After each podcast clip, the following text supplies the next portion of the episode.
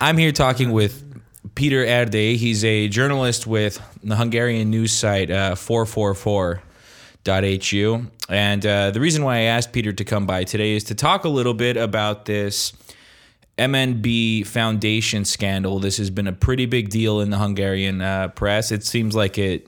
It's one of those things that would either die or get even bigger really quick. Um, Peter, give me a little background on what this whole thing is all about. All right. Um, I think uh, three or four years back, the Hungarian central bank decided to start foundations. I think it was four or five at the time. Now there's like six foundations. And these foundations, we didn't know what they were doing. We only knew that the central bank gave it a lot of money. And when I say a lot of money, I mean a billion US dollars, which is in Hungarian terms, it's it's huge. It's more than we spent on higher education in the country in a year. The amount of money they got. So everyone knew this was going to be something really big, but no one knew what it was. I think there were theories about how things might pan out in terms of yeah, in terms of uh, if they might want to funnel some of the public money given to the foundations to private pockets, but also there was uh, there was a strong belief that the central bank was going to use this to finance the budget because European rules prevent the central banks from buying uh, state bonds as means of financing the budget or the budget deficit. But probably the thinking was, or at least there, there was this idea that they thought that if they did a foundation, they put a lot of money in the foundation, and the foundation bought state bonds, that would be okay with the ECB and the EU. And so those were the two theories, but those remain theories for years because the central bank refused to release any sort of information about the, about the money, about how they spend it, about what assets they have. So there were some information leaked now and then. Some, oh, they bought like this huge building just actually a few blocks away from where we are sitting now, Eiffel Palace or some other properties. But those were, you know, one of a kind news stories. But in general, no one had an idea what they were doing. And then one of the opposition MPs filed the Freedom of Information requests.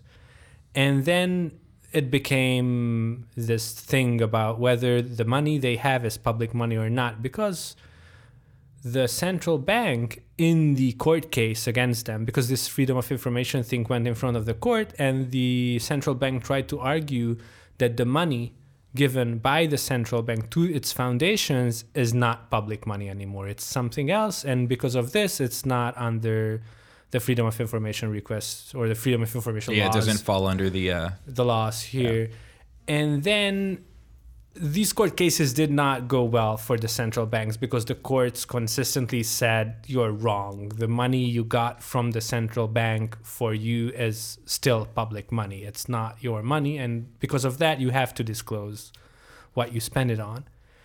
And after it was clear that they were going to lose the major cases, there were more than one cases parallel because there were more than one request for information. There's several foundations and uh, several different requests for this kind of uh, the tenders and or not tenders, but uh, the contracts they made. So whatever, there were different parallel court cases, and then uh, one of the Fidesz MPs, uh, Erik Bánki uh, came up with this law, which would say, or which did say, that that money is not public money anymore. It said it with so many words. Well, one of the one of the interesting things about this uh, about this story is that um, all of these lawsuits were happening uh, at a.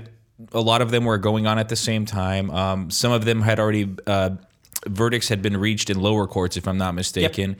and these these decisions, uh, these verdicts w- ruled in favor of this of of uh, issuing these freedom of information requests, um, and they were being appealed by the uh, the national bank, if I'm not mistaken, at, at higher level courts. And uh, and this is where this uh, this law that was written by this Fidesz MP Erik Bánki um, comes into the story. So he just wakes up one morning and decides on his own as a individual MP to to write this law or to write this proposal saying that the MNB's uh, money that it gave to these foundations isn't public funds and that that uh, they shouldn't be treated as such and it had like this retroactive application to the law. So the the law would have actually covered those freedom of information quest requests that were actually still in court Yep. And I think it's it's a shame that you know whatever my English is not good enough to translate it because every law it, there has to be like a, a part at the end where they give reasons why those paragraphs of the, the legislature needs to be changed or need to be changed, and in there it's they said that the money the public that money given to the these foundations were public money to begin with, but then they they lost their public property, like their Their status as- as public money, and that I don't know if that comes across in English, but in Hungarian it was just so like the wording. Well, it sounded very uh, stupid in Hungarian too. But you guys had a field day with this at, at Oh, uh, yeah. on your website. I, I was reading. Uh, it's almost like everybody was putting out an article at how funny this was, and they were. Yeah, because that that was th- I mean, it was like it it said stealing. It said stealing with like really nice words. It said, "Well, yeah, it had this property of being public, but it's just not public money anymore." And it was like so the whole reasoning was so absurd. Yeah, we did we did cover that extensively.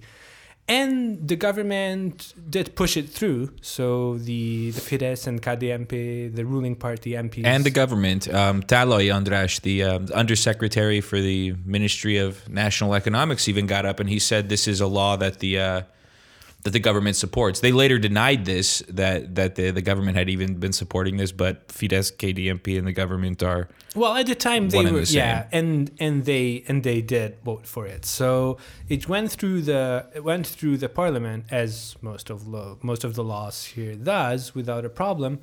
But then uh, the president uh, had an objection, and the president can do two things when he does not want to sign a law. He can either send it back to the parliament, but that's more of a symbolic thing. So if it if he sends it back, and the parliament changes something and they reapply it, they resend it to the president, then the second time around, the president has no choice. He has to sign it. So when the president either wants to like be seen as, you know, having concerns or, or, you know, having his own mind, I'm guessing, then he does this. He sends the, he sends the law back, but you know, the, uh, in our experience or in my experience, that only means that they the parliament changes some really minor detail with it some real, really not you know meaningful thing and then they send it back and then the president has no option but to sign it. But this time it didn't go well because the president has another option. He can turn to the constitutional court straight away and if he does that then the law won't take effect until the court decides on it and then the court can just throw it out And so one of the things that the Constitutional Court does, if I'm not mistaken, is they they review the uh, they review key provisions in the bill that the president has signaled. So review this for its constitutionality, like Yep. if this if this is constitutional or not. So it's not like they take the bill. Um, the constitutional gets uh, constitutional court gets sent this this document and then they make up their own mind as to what is what in here. They have to actually render a decision based on the the points, the constitutionality questions raised by the president when he referred the letter. Benny, you know more about this process. Well, it's interesting. It's like you know you, you learn a whole new you learn a whole new thing here. So this thing gets sent to the to the constitutional court, and uh, meanwhile everybody's still laughing about how um, the public funds lose their status as public funds and end up as private property.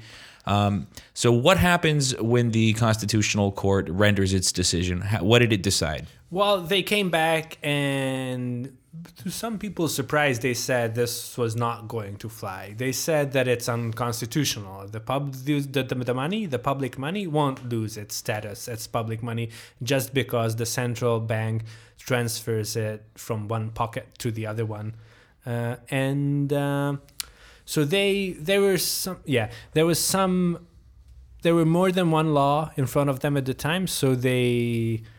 I wouldn't say that their decision was like this huge big victory for transparency in Hungary because they let some of the things the government wanted to do with information of the National Post. Uh, yeah, the postal service. yeah, postal service. They they said that they could keep some of their contract secret, which is not good. But they and that was decided in the same sort of ruling along with the central banks. Yeah, they didn't exactly use the same uh, judgment in both cases. Yep. So the post office or the, the national post, postal service can keep some of uh, their contract secret now, and but they decided that the central bank cannot. It will remain under the freedom of information law, and people can you know file information requests, and you know if you know if if they need to go to the court, then they need to go to the court. But if they win the case in front of the court, then the these foundation are obliged under the freedom of information laws to give out the the information requested from them.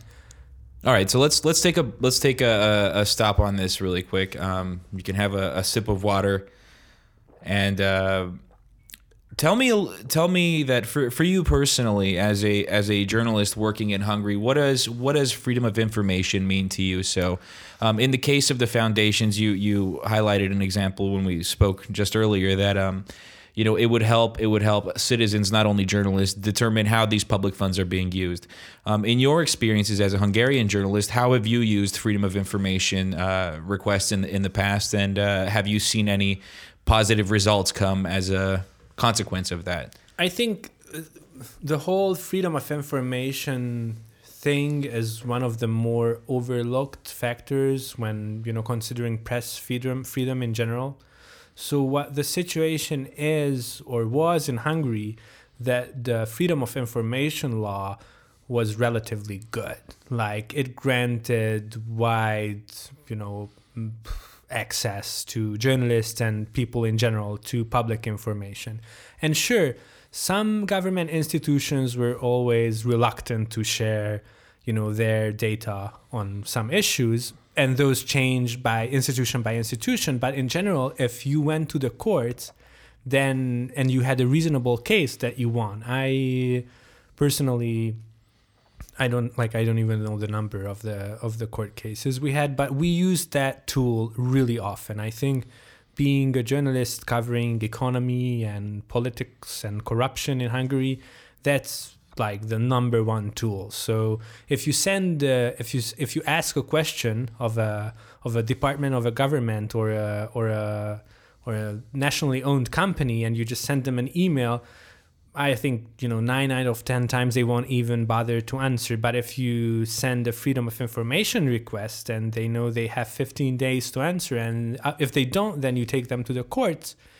They knew that was a thing, and if and if they didn't know then you took them to the courts and and you got the information at the end of the day so i think it's a hugely important tool and it really pains me because hungary is featured i think relative to our importance and size and whatever a lot in the western press for, really for i think well i mean I know that my perception of this is not necessarily objective because I read a lot of foreign press. Well, no, I think I think a case can be made uh, to suggest that uh, recently, in the past in the past few years, Hungary's gotten a lot of uh, yeah press lot, attention, a lot and a lot of negative attention. And what pained me many many times over this period that people spoke about how, for example, press freedom is being trampled on in Hungary and they rate some good points but i felt that the whole situation with the freedom of information were always looked over because what happened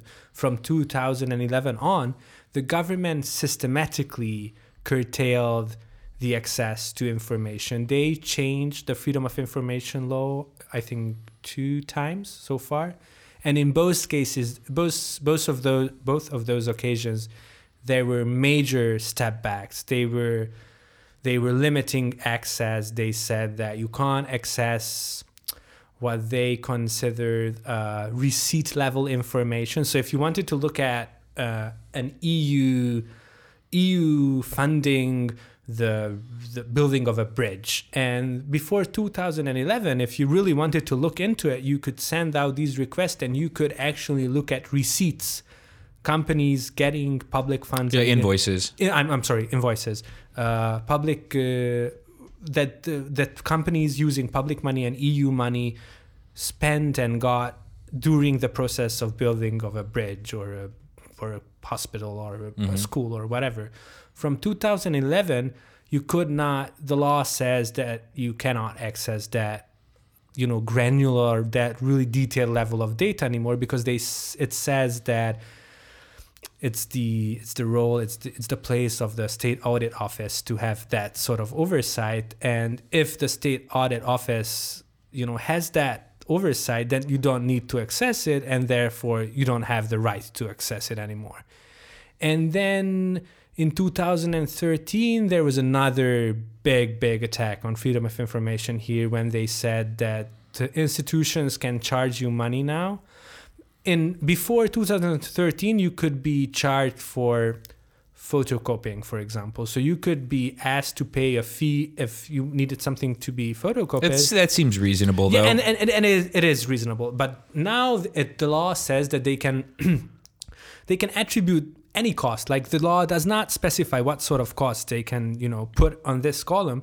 but they can they can say, well, if you ask this information, it will cost us a lot of money. And when I say lot of money, I mean tens of millions of. there was just a story last week, I think, with the postal service. Uh, freedom, seventy million forints. which is I don't know how many hundred thousand dollars. It's crazy. It's crazy hundreds of thousands. It's like two hundred fifty thousand dollars or something or like yeah, that. or even more. So it's not.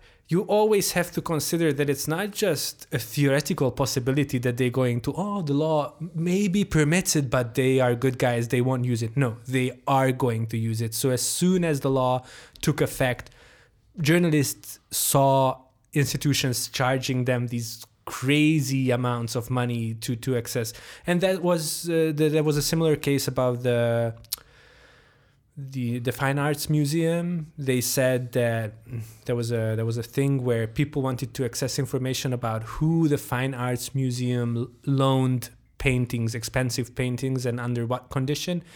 And they said that was going to be like I don't know a few hundred thousand forints. Still a lot of money for for a small newspaper or an individual. So I think that we saw big big big step steps back and, and deterioration of this in Hungary and I always felt that when uh, when we saw articles about Hungarian democracy and Hungarian press freedom in the Western media, I was uh, I was a bit you know maybe upset maybe that they left this out. well they maybe not left it out completely but they it was just one of the many things when you know if you look at it from my perspective this is like the most like the one thing that it in fact impedes my ability to you know to do my work. So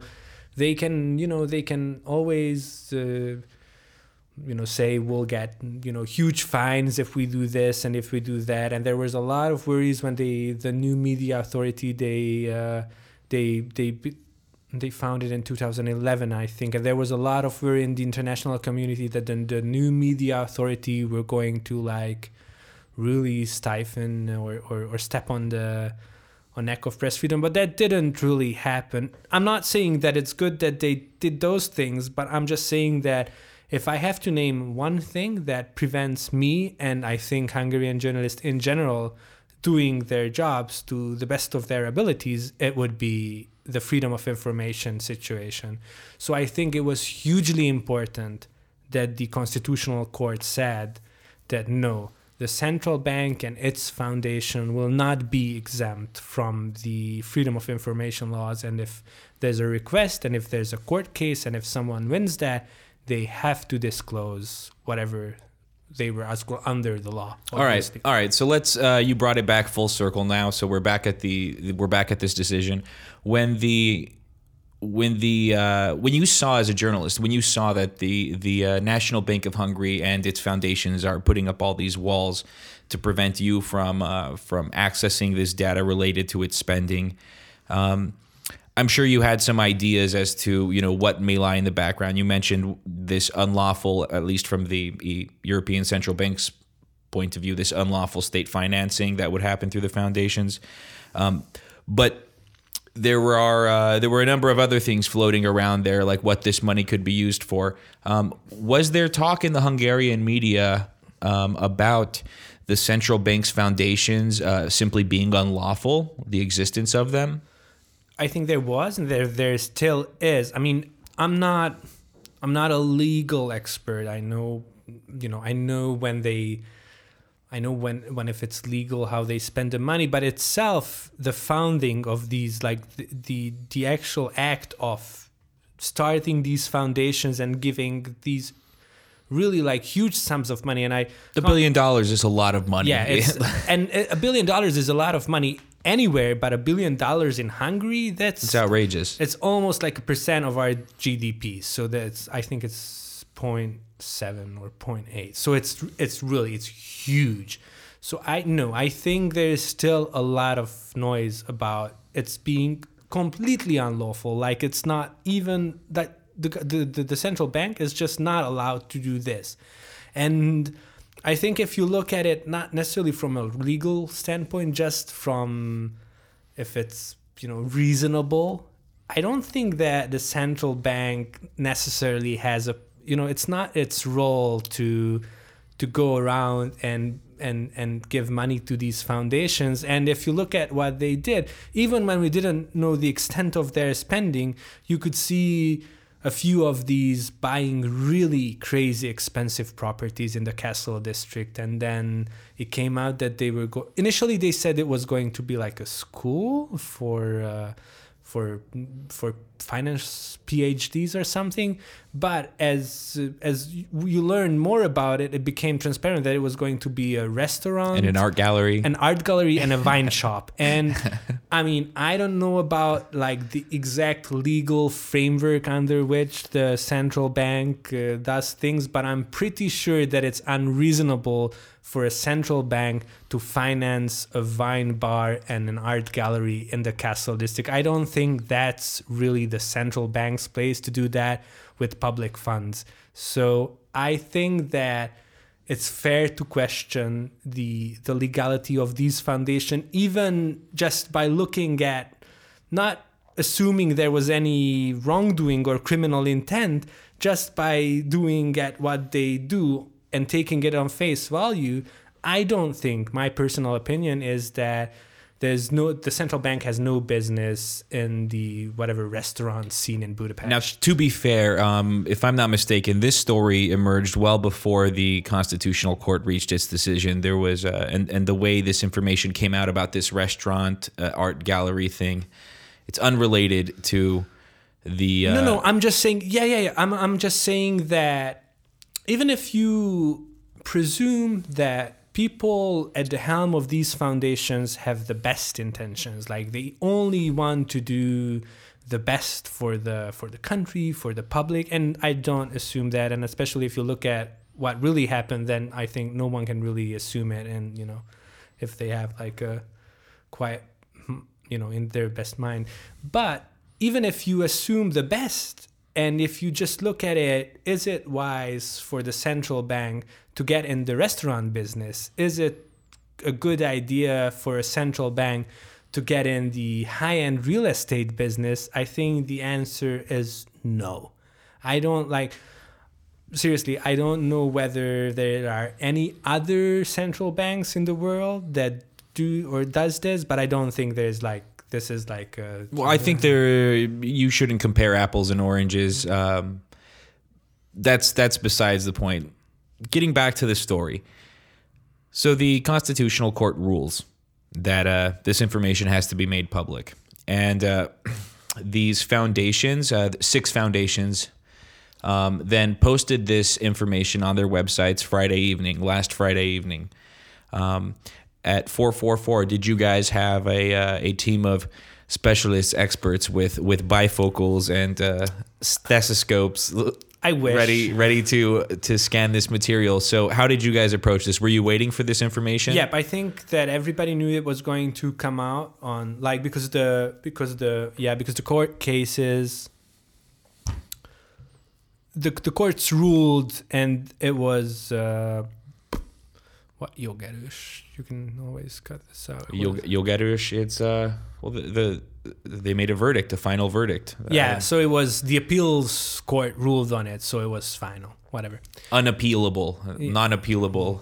And so I think it was obvious that this was going to come out. So yes, we had well, we don't have a team for anything because we are a team of like 10 people. So it would be, you know, and we just don't have the resources, but we have Kasnyik Marti who is great. He's written some really good articles about this topic Yeah. and other economics related. Uh, Yeah, he's uh, he's great with, you know, economics and macro and the central bank. So I think him and some other people were really waiting for for these things to come out and then they came out on friday evening and i think we spent or they spent a good amount of time uh, during their weekend looking through the the data actually they did because in Hungary, what always happens is uh, these institutions, when they are forced to release some data, they they when you could have like a spreadsheet where you could like search for things and They'll make it as difficult as Yeah. possible for you to. and I think uh, to be fair, the central bank wasn't as bad as some some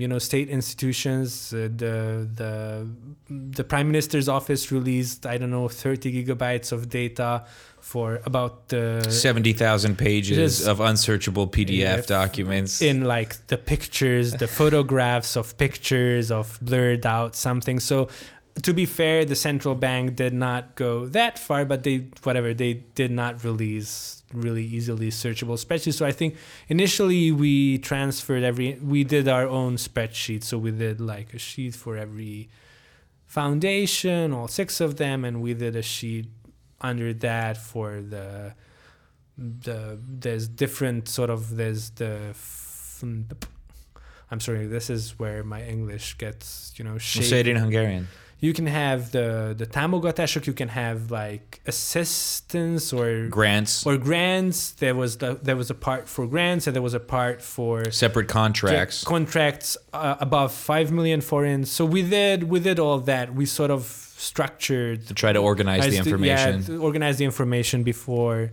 we and you know if you look at it it's just i think it comes uh, yeah that sounds really braggy but some of it comes with experience so if you see this really strange uh, jane goodall uh, center for progressive thought getting i don't know 70 million forints i'm just making this up but if there, there are like certain things that you see and you immediately think oh we'll, we'll have to look at this because it just sounds so funny. And so then i think some of it is just it was instinct and i think a big part of it and that was what happened on friday was the vs or vs dot AGU's issue. a competitor on the market. A uh, so there was a there's a Hungarian news website that's owned by. Stop me if I'm saying this wrong. Um, that's owned by a uh, a Hungarian publisher. That is in turn owned, I guess, by We- some other people. I yeah, the ownership of of uh, of that particular publishing house is not crystal clear. That itself is not unique in the Hungarian marketplace. Papers are not that transparent, or many papers are not that transparent about their ownership. So I think that, but yeah, there were rumors right after they started three years ago, just a few months after we started, that they were owned. At the end of the line, there was a, a cousin of uh, The central bank governor. uh, governor yeah the central bank's governor cousin was like the ultimate beneficiary of the chain of companies there and i think what gave fuel to these rumors was that they got a lot of advertising from the central bank and also there on one occasion there was a really strange interview with George Matolcsy, the governor of the central bank. Disappeared on vs.hu. Yeah, and you have to understand that these people, especially in Hungary, they don't go out and give interviews to like independent or like Yeah. press not under government control. And so VS, this paper or this news site was considered prof- among in professional circles independent. Like even though there were rumors that they the ultimate beneficiary is a relative of this of the of the governor of the central bank, they still did good work. They still seemed a bit independent. So when this particular interview came out, that was I think really bad for them because that interview was just I I'm not even sure like I think if if I was the central bank's governor and if I wanted an interview to appear in a paper that was exactly that so there was not a lot of you know tough questions and cross uh, and crosses and and So there were suspicions. There were Yeah. suspicions about. yeah their relation but to be fair i think their coverage in general not relating to the central bank but relating to everything else but the central bank was really good and independent and reliable. And sure everyone I, I write you know stupid things sometimes and i'm sure that they did write stupid stupid things sometimes. But in general it was considered a strong the editorial sort of the staff was considered independent. They had whatever a vision. And so i think even though people suspected there was some involvement people thought that it's a good it's a good paper it's a good place i think it was no one thought anything bad about people working there or at least i didn't i can't really speak for like anyone else but me So what what what turned out? So uh, what about this data dump that these foundations uh, Yeah. dumped uh, showed that there was something more to this relationship than just a good interview with Matolcsy? Yeah, so there, I think it, it really came as a shock. Like, because we knew, like, through informal channels, we knew by Friday afternoon that there was going to be stuff on vs.hu, vs.hu in this data dump. And that we, we knew that the editor in chief were going to speak to Creative. Creative is the sort of the, the paper of the record, if you want to, for media business in Hungary. So we knew there was something big coming, but I think everyone was shocked because it turned out that they got uh, over 500 million forints from the central bank.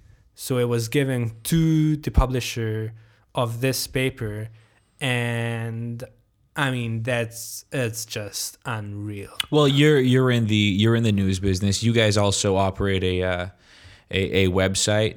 You know, is that the kind of money that makes or breaks a company?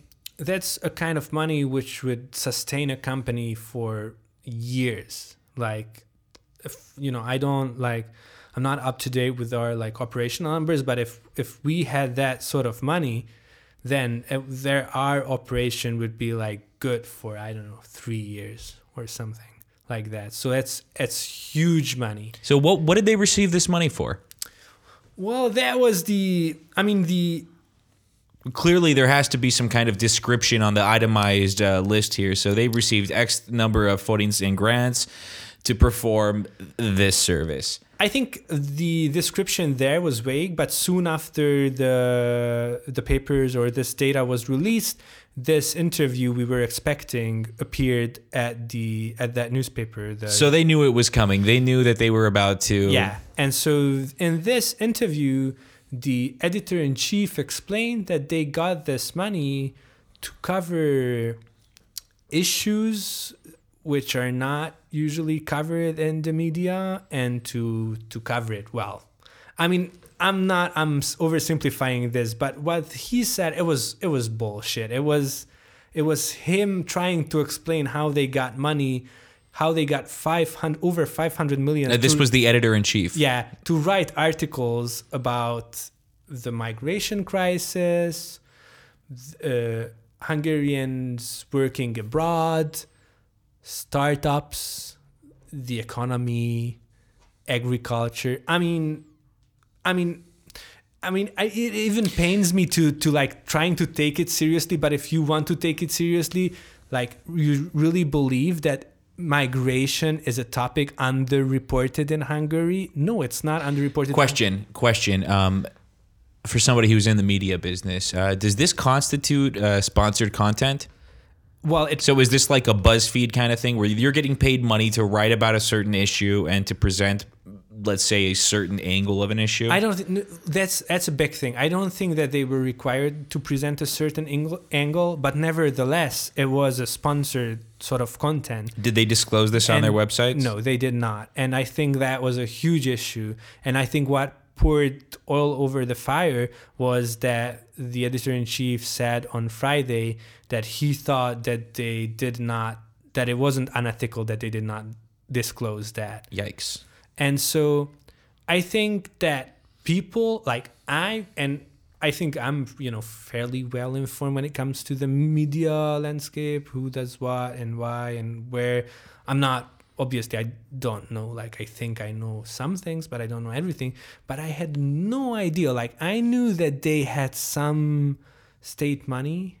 I knew that they were close to the central bank, but I had no idea that some of their articles and not just like oh they had like whatever let's write a few articles. They had like specific articles sponsored by the central bank and no one knew they were sponsored.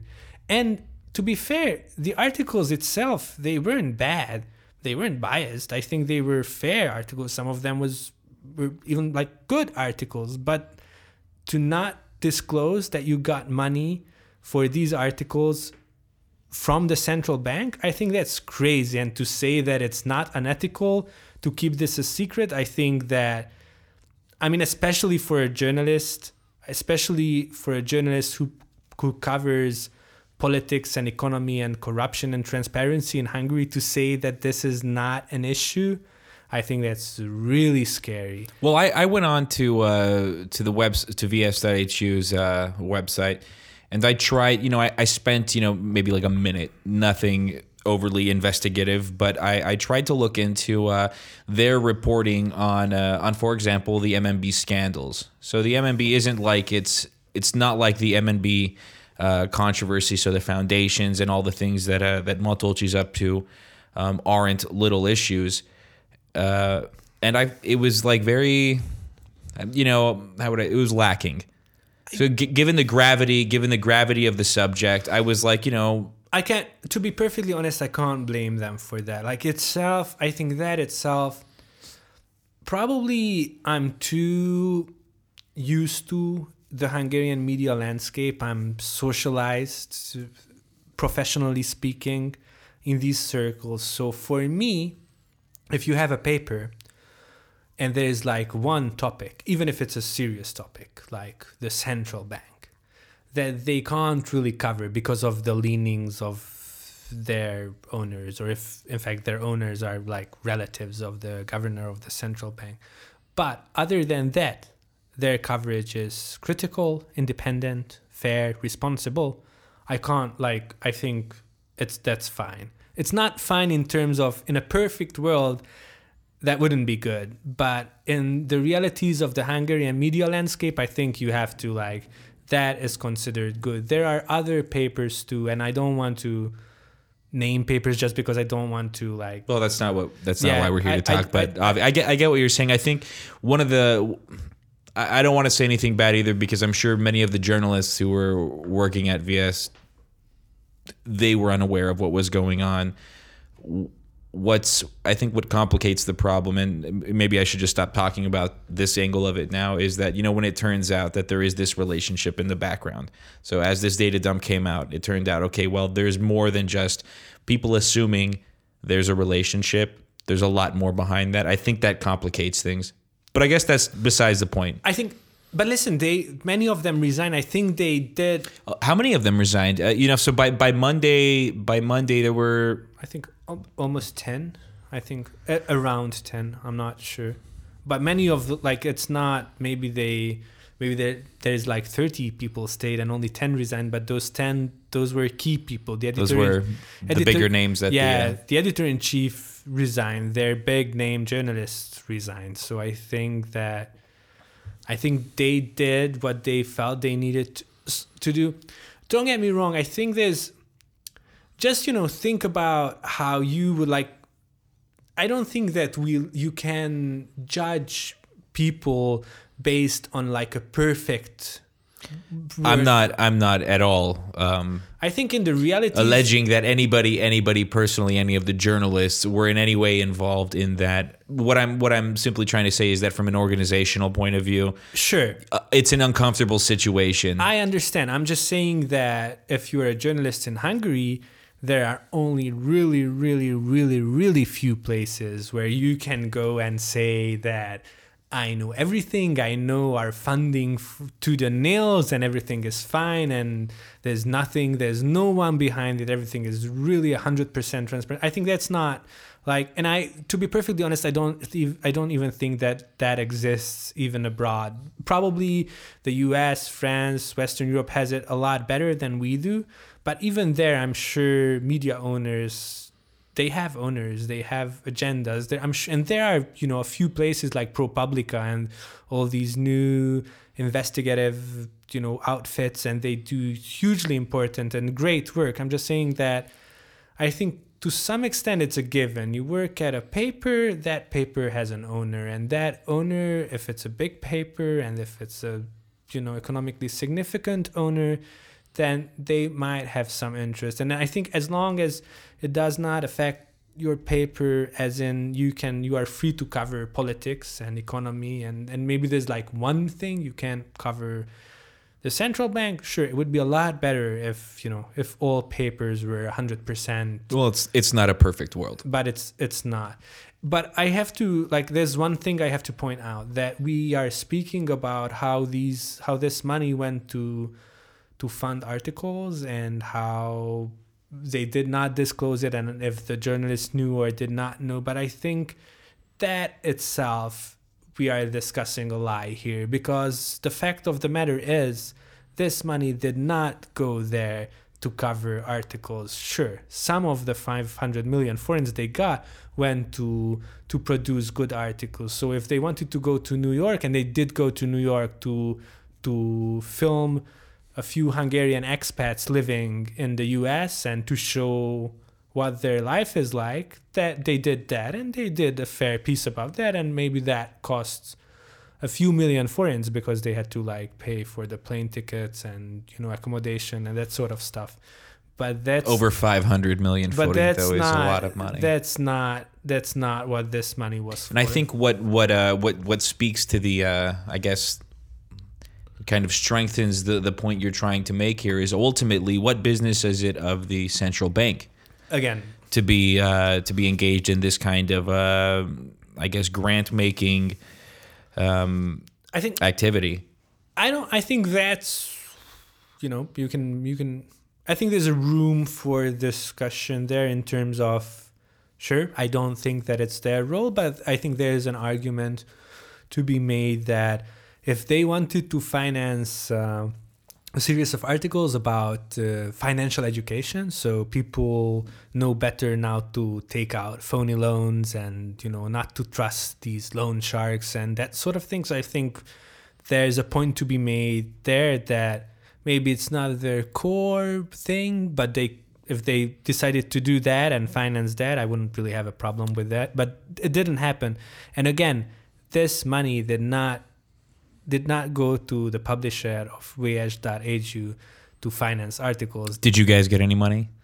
Unfortunately, not, I'm, I always I discuss this with people, and I always say, unfortunately, not. But thank God we didn't get any money. but, but no, we did we did not get any money from the because it wasn't like when they said this was a, a tender. They were the, you could apply for these grants. That's not true. Like no one else got any money, but like in terms of media, in terms of website, no one got any money except for. Uh, for this paper. So this this this in turn this in turn raises another another interesting point here. You're saying that um, to you, to the best of your knowledge, um, there was no announce there was no announcement or call for uh, for tenders. Yep. Um, when you're talking about over 500 million forints, and this can be broken down in smaller increments of, of tenders, um, does that violate any law if you're dealing with public funds? I think that's a big question now. I do believe it does. I think that just the, public procurement laws in the EU and in Hungary would require the central bank to spend its money, and by extension, it would require the foundations to to spend their money by public procurement. So if they wanted to spend 25 million forints on articles, they would have to like have a pub, a proper public procurement thing where they would have to put out a notice, they would have to like wait for the tenders, they would have to evaluate it properly. All that whole process would be transparent, there would be competition and obviously better results and less corruption. So, you know, that's, that's So the VS, the VS, uh, over 500 million forints, which is a crazy amount of money, but that's just one angle of this, and it's uh, that's I- not that's not the only thing that came out in this uh, in this data dump. Yeah, but I think there's one more important thing that has to be said about VS. uh, VS is that VS got a lot of public money over the past few years. So the the publisher, it's called New Wave Media. This was a fairly small, or that is not a not a huge company. They had two websites. Initially, they had one website which was called We Love Budapest. It's in English and in Hungarian. It's about urban life and lifestyle and what's a good place to eat. And then they had addition. They had the we love Balaton, the, the big lake here in, in Hungary, and that's again lifestyle and what restaurants are good and what you know where what's good, what are the good sites to see. And then they started VS, and then they began acquiring other media properties over the years They bought Origo. and they bought this year the beginning of this year they bought origo origo is the largest website and with freemail their mailing service and with their blogging service and with their video service it's a huge chunk of the hungarian digital media market. So what you saw and i think this is where the money given to vs uh, comes in again is that you had uh, a small or middle-sized private company and suddenly the government and specifically or the state and specifically the central bank decided that without any public procurement they are going to funnel a lot of money to this particular company so this company can expand and buy up the Hungarian digital media marketplace. And now we ended up and I'm just doing a piece on this tonight. I'm going to like put together the data. But i think that over the past three years it got to the point that i think over 60 or 70 percent the news media digital news media market is now owned by uh, owned by new wave the publisher of Holy shit, and so that's big. and they got they did not only get the the 500 million from the central bank they also got state loans. They got loans from state bank. And they had a lot of state advertising. And so over the year over the 3 year period i think they got over 2 billion forints or maybe even more billions of forints of public money. So this you know private company can expand and buy up all sorts of properties. So they have now the vet the, the largest online weather service is owned by them now. The largest online train scheduling site is owned by them now. The the largest news website origo the the largest video website video. So they are they they have spent a lot of public money so some individuals could build their own private media empire. And i don't like i don't really see where the what's the state's interest in that. Like if they wanted to if they want to spend finance media ownership then fine they can have you know a public procurement they can have a tender and people can but i mean that's that didn't happen. We just saw that this company and this group of people got really big really fast. And now they have a lot of you know they, their wealth is expanded a lot because now they own really expensive and well and worthy értékes is uh, Valuable. yeah sorry. So they own really valuable web properties and they have big political influence now because they own these papers, and you know I'm sure that ownership translates to some influence at least.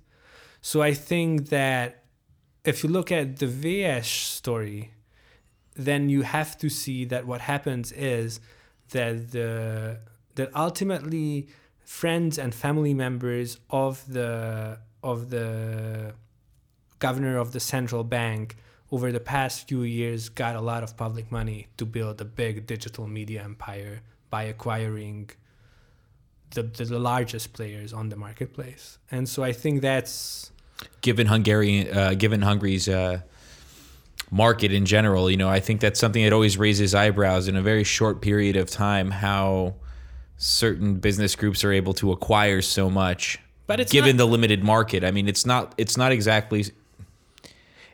um, You might know something more about this. You guys have some foreign ownership, Yep. but it's not exactly like uh, you know foreign media companies are flocking to Hungary to invest their money. and and there's no there's not even like a question about it because we know that they got we know that they got the loans from the central bank or not straight from the central bank but you know through an intermediary bank, Yeah, which yeah. is owned by the cousin the same cousin of the the government what a creepy story, man. It's uh, I think it's creepy because nothing really happened in terms of, you know, prosecution so far. So I think itself, people, I think, you know, political actors and whatever, they they pull things like this.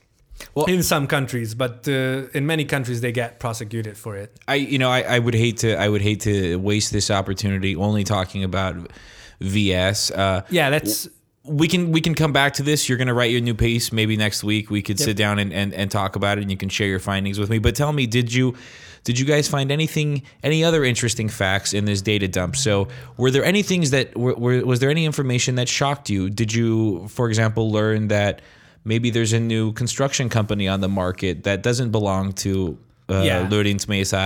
No, I think there's the o- there's only one company in the on the on the construction market in Hungary, and it is owned by Mészáros Lőrinc. No, but we what we found was that the money or a lot of the money went to the usual suspects. Like you saw Lőrinc Mészáros, huge friend of the prime minister, mayor of his hometown Felcsút, and uh, billionaire on his own right He's one of the richest people in Hungary. and his company and his son's company and his son-in-law's company i think got like these huge billions of forints and again they got billions of forints to build these wine shops in the castle district and to build uh, the famous uh, spa bunker Oh yeah, the spa bunker, under the building in the castle. which is again because you have to like I don't know if you're used to like the Hungarian landscape. I think you are used to like Mészáros Lőrinc's friend of the prime minister getting all the construction things.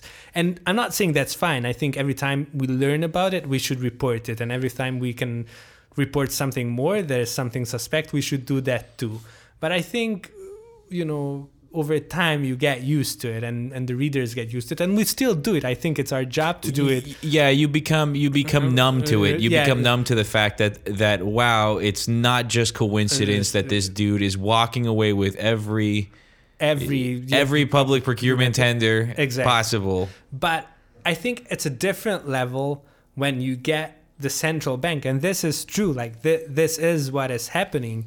Buying this huge villa on the top of the on the top of the castle district, this old house, and and and submitting plans to build a uh, to build a bunker uh, with the with the spa in it, and to and to um, and to build a these steam rooms for people and this is again all in the name of financial education Well, you got to steam things up. You know, you got to. Yeah. Sometimes things get hot, and you need to get in the uh, exactly there's, get in the old steamer room with your boy and uh, talk things over. there's no good financial education without steam rooms and spas You and can do math on glass. You know, when it steams up, you can like draw numbers on. Exactly. I think it's and I, and I think that shows. I think and this is why everybody's really wild about these these releases because it's not just that they funnel money away from whatever I think is a good public or a worthy cause, but they spend it on such crazy things, their own, as we say, their own golden toilet, whatever the the, you know, which I think for me at least sort of brings the the whatever the Roman Caesars and their horses in the Senate and them, you know, watching Rome burn. I'm not. I know this is an exaggeration. I just want to emphasize that it's just the stupid things. No one. I think I, if if there's someone that's like the public individual with enough money to buy a huge villa in the castle district, and if they want to build a spa bunker under it, I think if you know if, More power to them. yeah if if if the proper authorities said they can do it and it's not you know it won't like destroy the castle i think it's fine. They should do it. But what what role what place the government or the central bank has building a bunker underground with a spa? I think that's that's i think that's Why do you have to make it sound so bad? i think you know, it could potentially be something very good. I really, I really, I really wish that one day I can, I can go and have like a, a nice, a nice, you know, spa time there. And Well, maybe if you do a very positive interview with Matolcsy, you might just get that invitation in the mail. I don't like if if there only if there was another way to to get in. And again, th- today there was the they were the, they brought journalists there. They showed them the the place. They showed them the catacombs.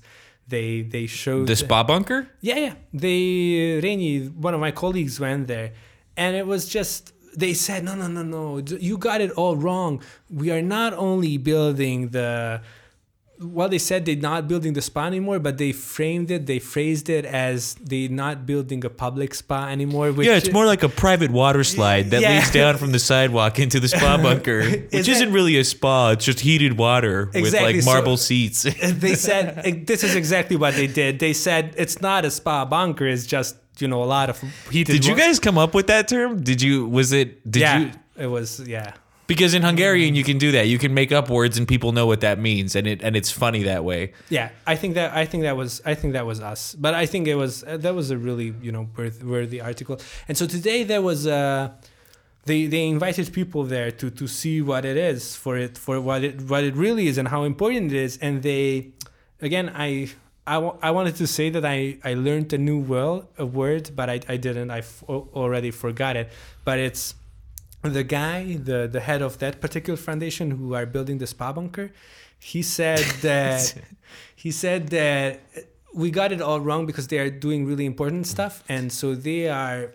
What they really wanted to do is build uh, a device. I don't know what the, I'll I'll look it up in a minute, which can measure where the water level of the Danube is. And the best way to do it is to buy a property in the castle and to drill drill down all the way to the bottom of the castle, I presume, to the level of the Danube. And so then you can properly measure It's a real accurate measurement. of the level of the Danube. And it turns out I didn't know that, that but this is a historic thing. Like th- th- this is how they used to measure the level of Danube in the olden days, I guess.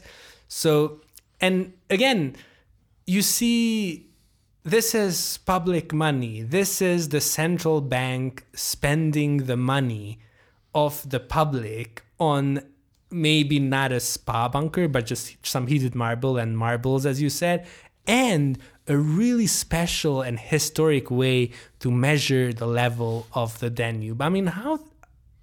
And No, it sounds it sounds outrageous, but you know, I think more than anything, it's it's probably funny. Um, Well- you know, at the end of the day, at the end of the day, uh, there's very little that you as a journalist can do beyond uh, beyond sorry. just writing about. I'm sorry, it. it's called a nilometer. a nilometer. Yeah. Well, I don't know if this is something we should include on the recording, but you know, it makes sense. I remember reading somewhere that underneath the castle, running all the way like the entire hill, even under Gellérthegy, that there's like these there's like these cave there's like these water caves. So people could go in there with I don't know if this is true. But that's Gellérthegy. That's a different hill. Th- this is the castle. The, the well, they have catacombs and they have uh what do you call this? Like this maze tunnel thing Oh, they under do. underneath it. Well, you know, I don't know, and you know, maybe they can uh, drill water, drill holes, and uh, figure out what the depth of the Danube is. And God bless them for doing it. It's important things. Okay, so the nilometer is a specific kind of it's it's oh oh my god. So it's a special pole and Do you spell that with a Y? and and Nilo meter meter. and uh, it's used it, it used to be used by the ancient Egyptians to measure the water the level of water in the Nile It's with an I. and uh, Oh, hence the uh, hence- yeah the name Nile. Yeah, look at that. You know, And- we're getting in touch with our roots. Ah, what no, no, no, no, no. But again, and he, this guy, who's I think uh, the the head of one of the foundations who are building this huge nilometer, is said that uh, he was uh, he was tra- again, again if these people could like listen to them so so he was traveling along the the banks of the Nile as you know many people do This is him saying this. yeah, yeah, yeah. And he met uh, Magyarábok, which I'm guessing is a word of Hungarians and Arabs. I don't know who they are. We should probably look this up before we put. But he met some ethnic group, and and there he saw this device, and this is he wanted to bring it back. Is this is Oh, same this same Hungarian African tribe that I've read about elsewhere? Anyway, so he finds this this tribe of people, or they're just like random Egyptians that speak Hungarian, or who are they? I, I, I, I'm, I'm sorry. I, this is not included in this article. I will, I will look into it. But from the looks of it, it seems that he met some Egyptian tribe which had a connection to Hungary, and they, they, I, I'm guessing they measured Oh the level of the Nile with this nilometer, which is like which what they used in the olden times, and he saw it and he fell in love, and he just he they just needed to buy like a villa in the castle to to build it. Again, yeah. So this is this is exactly as bad as it sounds. This is like I think this is borderline clinical. I think people who go out is- and- who go out and say that that ah so i was traveling on the banks of the nile and i met these nice people and so let's spend a billion forints of the public's money on this those people you know shouldn't probably not be making decisions about public money anymore but hey that's that's just my opinion so So we started off with um, if if they you know, had- with with a with a string of crazy laws and like court cases, and somehow we ended up at the Nilometer.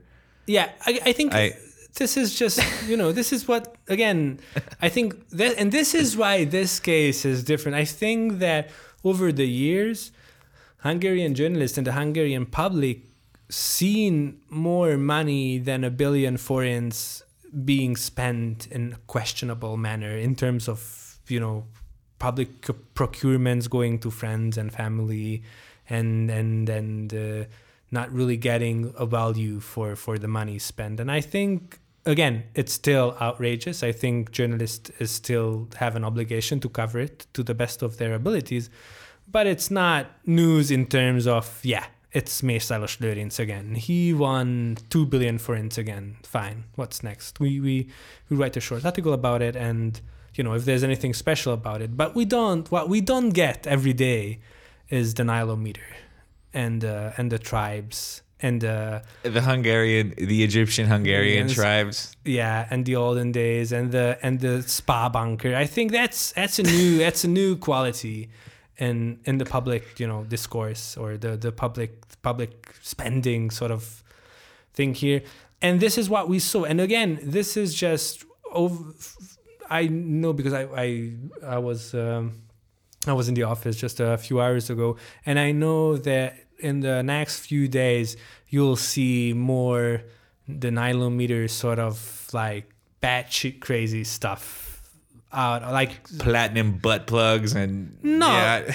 well, there's like I this is this probably is going to air after we publish it anyway, but this there's uh, they they gave millions or maybe tens of millions of forints to this uh, university quote unquote and it's it's it's like an occult it's like shamans and and it's like it's they they spend public money on these. Uh, I don't know. I I don't know if there's like if I know any better way to describe it. To like like sects, like uh, Like a cult? like cults. Yeah. And sure, they had. I'm sure they had. They dressed it up nicely. So it's about this. What is uh, this like Hungarian mythology kind of stuff or That too. There's a there's there's a there's a. I, it's just I don't know. I'd say I think it's an amalgam of various things, beliefs, paganism. I don't I don't like I don't even because I did not write that particular article. I just uh, who's sitting next to me. I every five uh, uh, minutes he sort of cried out and said, "I can't believe this," and five minutes later, I could really can't believe this. And it turns out there's this college, and it's a really shady college. It's a diploma mill, and uh, I don't know. If, yeah, that's that's a thing in, in English too. And uh, it turns out that some of their like not even like the college, this really shady college itself, but some institution under it an even shadier institution under it got some money and and the things they came up with it, yeah it's borderline occult or how, how do you pronounce it? Yeah, it's yeah. You got it. it's so it's Oh, that's like- really strange. When are you guys publishing this?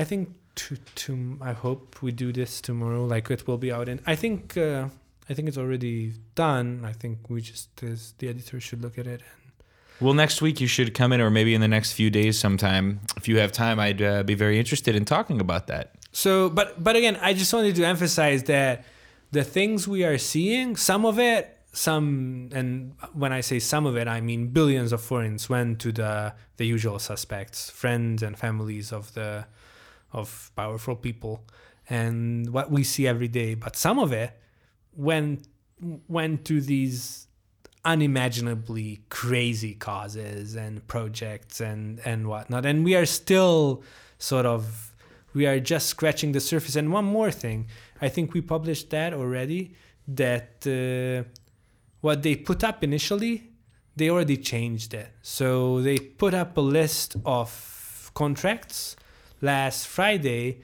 but they changed the list today Wait, so they switched out the documents. and they have yeah and there in the new one there are some new things uh in the in the in the that weren't included in it yeah before. in the original one and so we are i think like just before i left uh, people were like comparing documents and seeing what were left out from the original uh, bunch Interesting. so I think that we'll see, and and everyone's working on this. And we made our sheet, like our structured and searchable and copyable sheet, available. And I think was a this was a right decision because we already saw people from wherever writing to us, "Hey, we know this guy. This is some town in in Hungary, not a not a huge town." And they said all these three things, which uh, seem independent from each other. If you look at like the spreadsheet, and someone wrote us, "No, that's the same guy." Because we know him, because it's a small town, and we know who he is, and know, we know what he does. So I think it was a really good decision not not to pat ourselves on the back too much, but I think it was. Uh, it's always good if you have these huge, huge amounts of data. All of a sudden, I think it's it's a good idea to like crowd, not fund it, but you know, crowd some Source work, yeah, crowd work it. crowd work it, and and people are really, really eager to help, and because they are pissed off or amused. It really depends on whether if it's a spa bunker or not.